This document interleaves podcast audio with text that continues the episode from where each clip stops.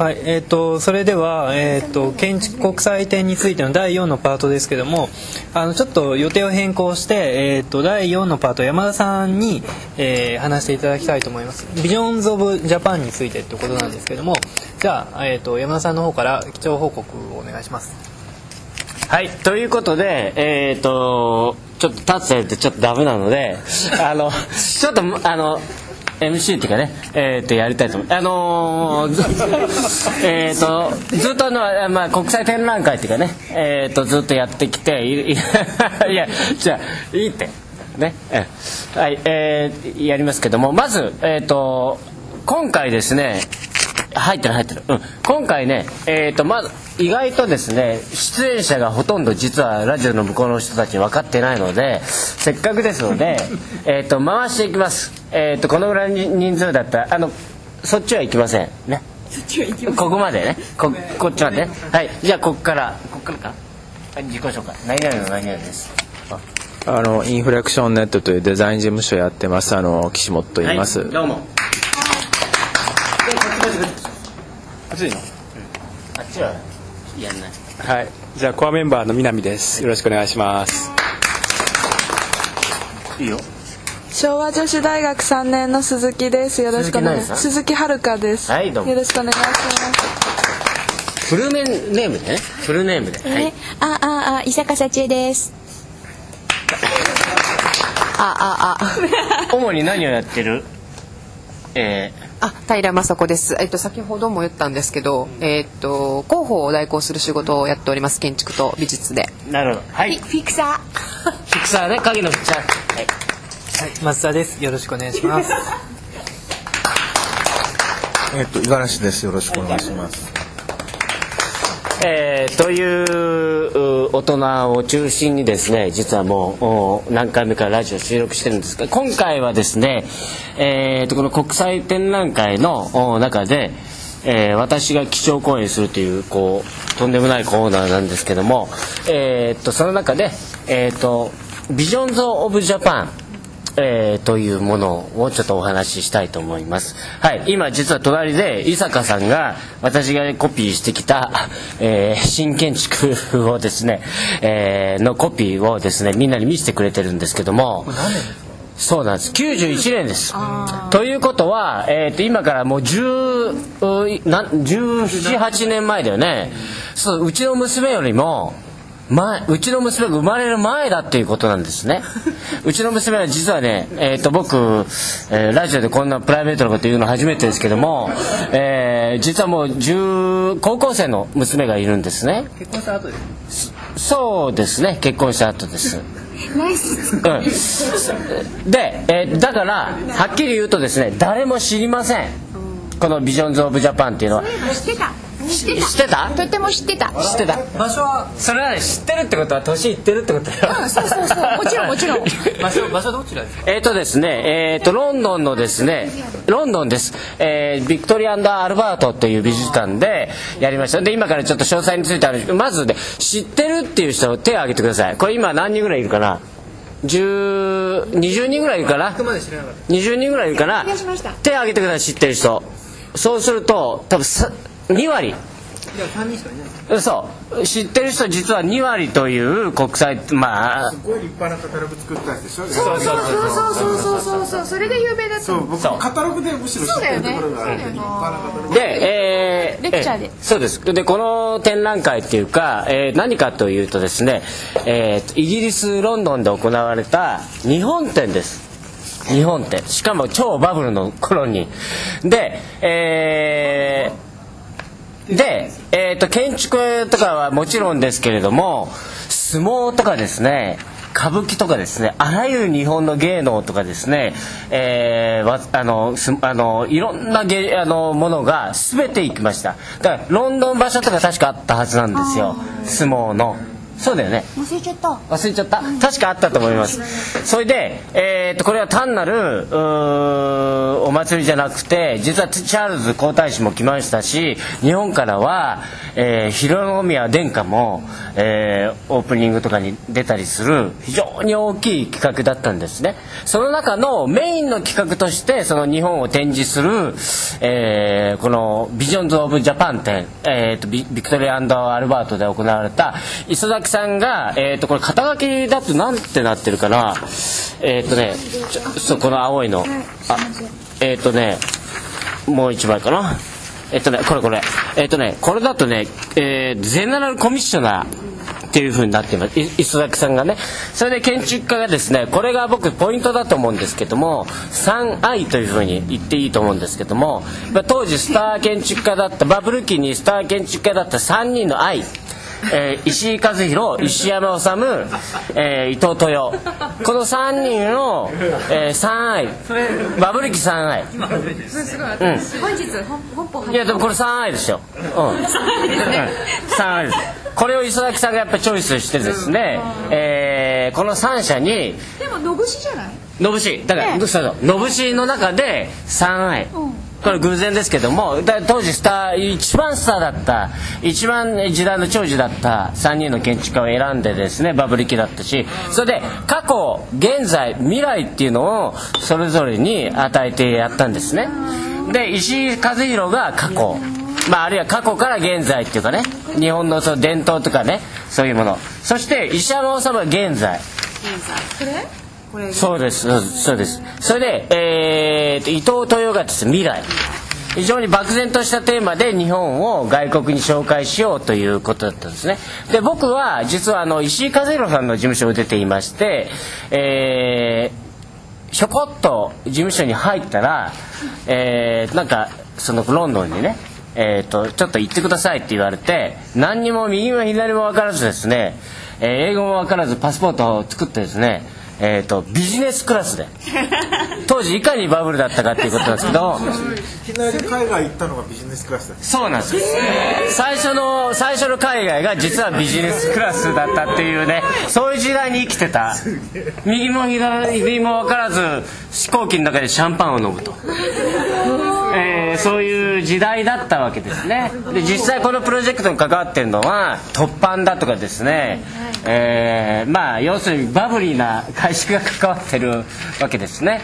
でまあそれで、えーまあ、えー石井さんが過去お石山治さんが、えー現在、えー伊藤さんが、えー未来ということでやったんですけども、えーこれ新建築のですね、まあ、91年のお何月号かちょっと忘れましたが今コピーあるので何月号はちょっとわからないので11月号。かな？見ていただくとおその詳細が分かりますが簡単に言いますと、えー僕は石井さんの事務所にいたので言うと石井さんは過去あるいは過去からの現在ということで、えー外人に対してですねイギリス人に対して浄土と詫び。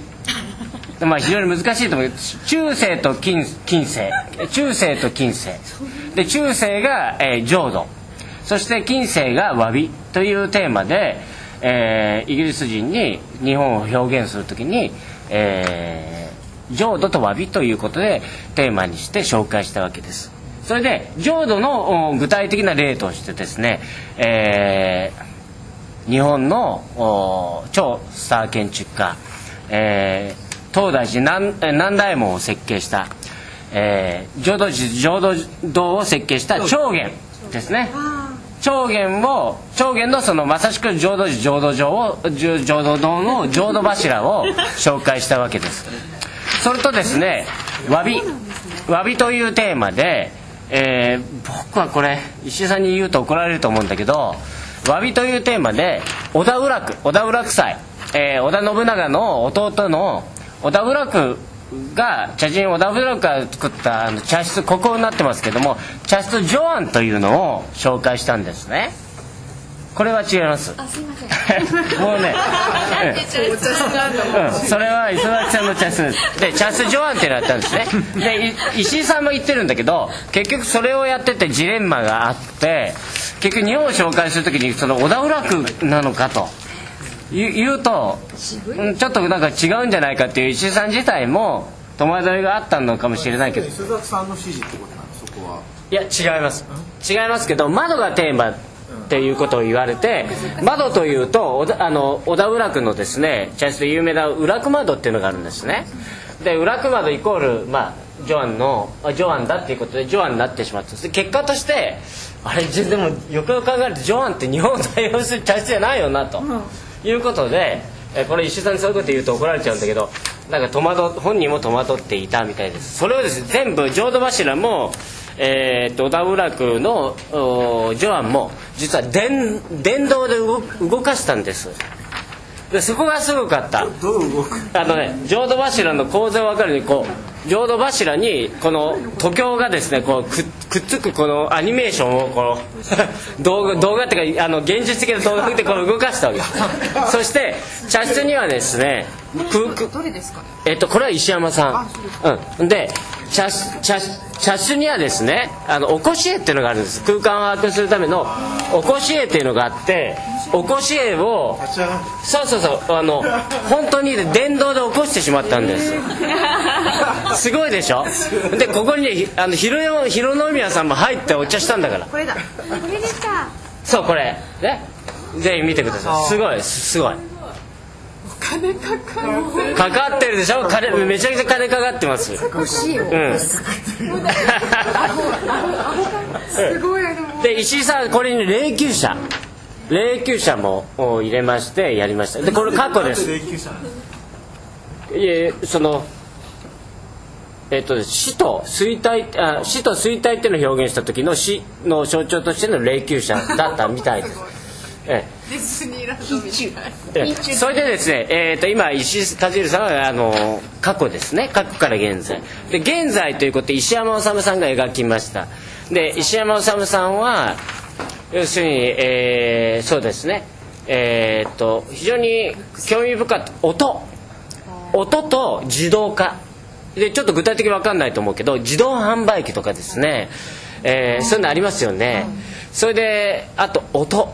音っていうのがまたその、まあ、都市のノイズっていうかな。そういう音を、えー彼の言葉借りるといろんなノイズを、えー産業廃棄物のごとく回収してそれをガチッとこう再生して同時にバカンと流すと音を変換して、えーいうようなことをやっていたんですけども例えば、えー石山さん現在ですから七福神これは現在かどうかっていうのはやや疑問だけど七福神とかですねえー、とうん自動販売機そしてゴジラとか、えーそういういわゆる日本の現在の文化あと漫画。さっきの森川さん森川さんがあのオタクを紹介しましたよね。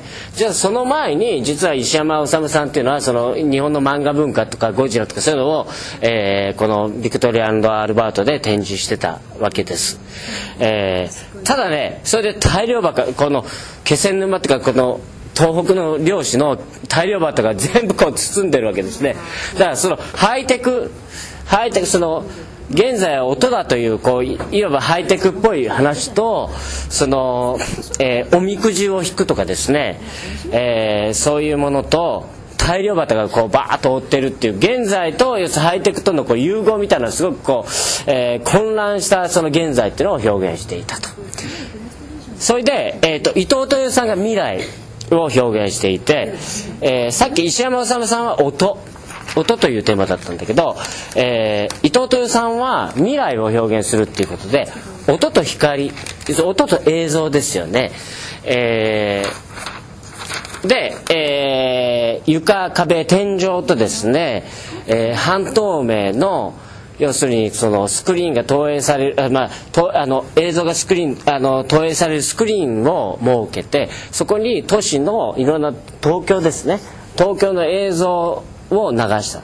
そしてお音声も一緒お音をね。自分の一の山手線の映像がガーってそういうこともに自分もそこにもうラッシュアワーの中いるかのようなすっごいリアリティのある映像でしたよね。それですごい軽いわけです。まさに伊藤さんってただね一番分かんなかったのはこれ。何やりがやりたいのか全然面白くないというふうに思ったのがこれあのこれ率直に言うとね。だからやっぱりその未来っていうのが手探りで何やっていいか分かんないっていうおそらくそういうことだと思うんだけど一番実は分からなかった。分からなかったけれども現在、えー例えばこそのこの彼のですねやった当時の展覧のこのセットを見るとですねまさにその弟子の弟子みたいな流れで石上純也君とかが出てきましたよね。その流れをまさにもうこの時代に行ってったっていうようなデザインなんですね。この写真を見ると。だからそういう意味で僕はもう本当にね当時そこに実際に行って作ってるとこも見てたしでできたっていう時も多分行ったと思うんです。でも何何やってんだろうって何も面白いと思わなかったけどもまさにこれが未来っていうことで今の石上君とかのこういうデザインを実はこの当時もう伊藤さんが僕にはちょっと僕みたいな凡人には分かんないことを伊藤さんがやっていったっていうことで今振り返ると非常に象徴的だというえことですね。僕がすごい気になったのは、どうしてこの展覧会はそんなに前じゃないと思うんですけども、自分が知らなかったのかっていうところが一番気になっていて、え例えば磯崎さんとかって1982年2年3年とか、あの香港とかの、えーとてえー、とコンペ香港の The Peak ですよね、のコンペとか、それからラ・ヴィレットのコンペの審査員をやっていたとか、そういうことは僕割と磯崎さんの本はある程度読んでるつもりなのででその中で「ビジョンズ・オブ・ジャパン」って出て来てなかったような気がするんですよ。書いてあったとしたら僕の単なるあの読んでなかっただけなんですけども、でもどうしてそれそんなに話題にならなかったんだろう話題になってたのかもしれないんですけどもどうどうしてそのそですか？ねのその時期はねすごいねこういう大きな展覧会がねいっぱいあってあ当たり前すぎあのエマージングジャパニーズアーキテクチャとかみたいななんかもういっありましたね。ぱいいっぱいいっぱいいっぱいあったから当たり前な感じで。これに関しては著作に収録したの書いてなないいような気ですよね。がするけどね本当に僕、なぜなぜこれだけないんだろうってすごい不思議に思ったんですよ、で僕うん、僕の中ではね今ポストモダンっていうのがやっぱ過去の様式として流されてるのと一緒でこれも一緒くたに流されてるような気がするけどね。それでなんか同じようなコンセプトとしたら、あのマテンってありましたよね、コンピューターセンター1975年にあった、はいその展覧会の方は磯崎さんもすごい研究してるよね。ええ。だからそっちの方がむしろすごい成功したっていうか話題になったし、じゃあこの VOJ は何なん何なの まあ俺はビジネスクラスで前運動が運んだだけのプロジェクト。あとねちょっと気になったのはポンピドゥセンターで前衛芸術の日本展っていうのがはいはいはい。1986年にあっそたっていうれが日本をあれどういう？最初にあのかそれはフランスってことだろ、最初はそれこちらの方が歴史化されてる。そうですそうです。要するにポンピドーセンターがオフィシャルにやってこれやっぱり紹介するでどちらかというと自分でお金も一緒にもしかしてそうなのかもしれない。ただビクトリアそのン大学ミュージアムに売り込んだのかもしれい。ないやただそのフランスのそれは相撲とか歌舞伎も行きました。いいね。全部行きました。だけどあのこのビあのビジョンズ・オブ・ジャパンも舐めてる展覧会で全然なくて 本当に全部行ったんだよ。わかるんだけど、うん、ほんで広宮も行ったんだよ。あ広宮殿下ね。ごめんなさい。今のピーレンというかピピーレンとか。広宮殿下もいやそれやっぱり広宮なんて呼び捨てで言うなよ。やるっていうことのやっぱりなんか文文脈がすごい大きいんだよねあれはね。えそれもあるしポンピドゥでやったから今度はイギリスのそのプロダクトとデザインの殿堂のビクトリアン・アルバートでっていうのがあったのかもしれない。あそういう位置づけなのビクトリア・ドライバートミュージアムの有名です。そういやもちろん有名ですけそのそういう意味合いで。そうですねファンアートではないんですよ確かに。ポンピドーの方はもうちょっと資料展示なんでしょ？あれ要するに振り返った時の日本の前衛でこちらはもうちょっとこうキュレーションが強いので作家性をすごい強い出してる展示だから資料展示とはちょっとちそそあそれ磯崎好みなのね。ただねまあ僕はそのあんまり磯崎さんが触れてるとか触れてないとかよりも、えー、と僕はそのまあいた立場当時ねそれが関わっていた立場とするとですねやっぱその時にやっぱりすごく熱かった3建築家要す石井さん石山さん伊藤さんっていうのが3愛。これ 3i という。住友3なんとかってかあるのと一緒で頭の中に。3i わかる？3i わかんないかな？わかるよね？今日わかりますわか今日分かったでしょ？この 3i がやっぱりすごくこう一番元気だった時代で一番印象的だったえという象徴があのこのお VOJ 実はですねこれ VOJ というか JIP と実は当初言っていて Japan in パ perspective。ああはいはい。どういう意味？え？ Japan in perspective？ジャ Japan in perspective。パースペク tive の中の日本。確かやってないね。ち直訳する必要ないじゃないか。じゃあ Visions of Japan は？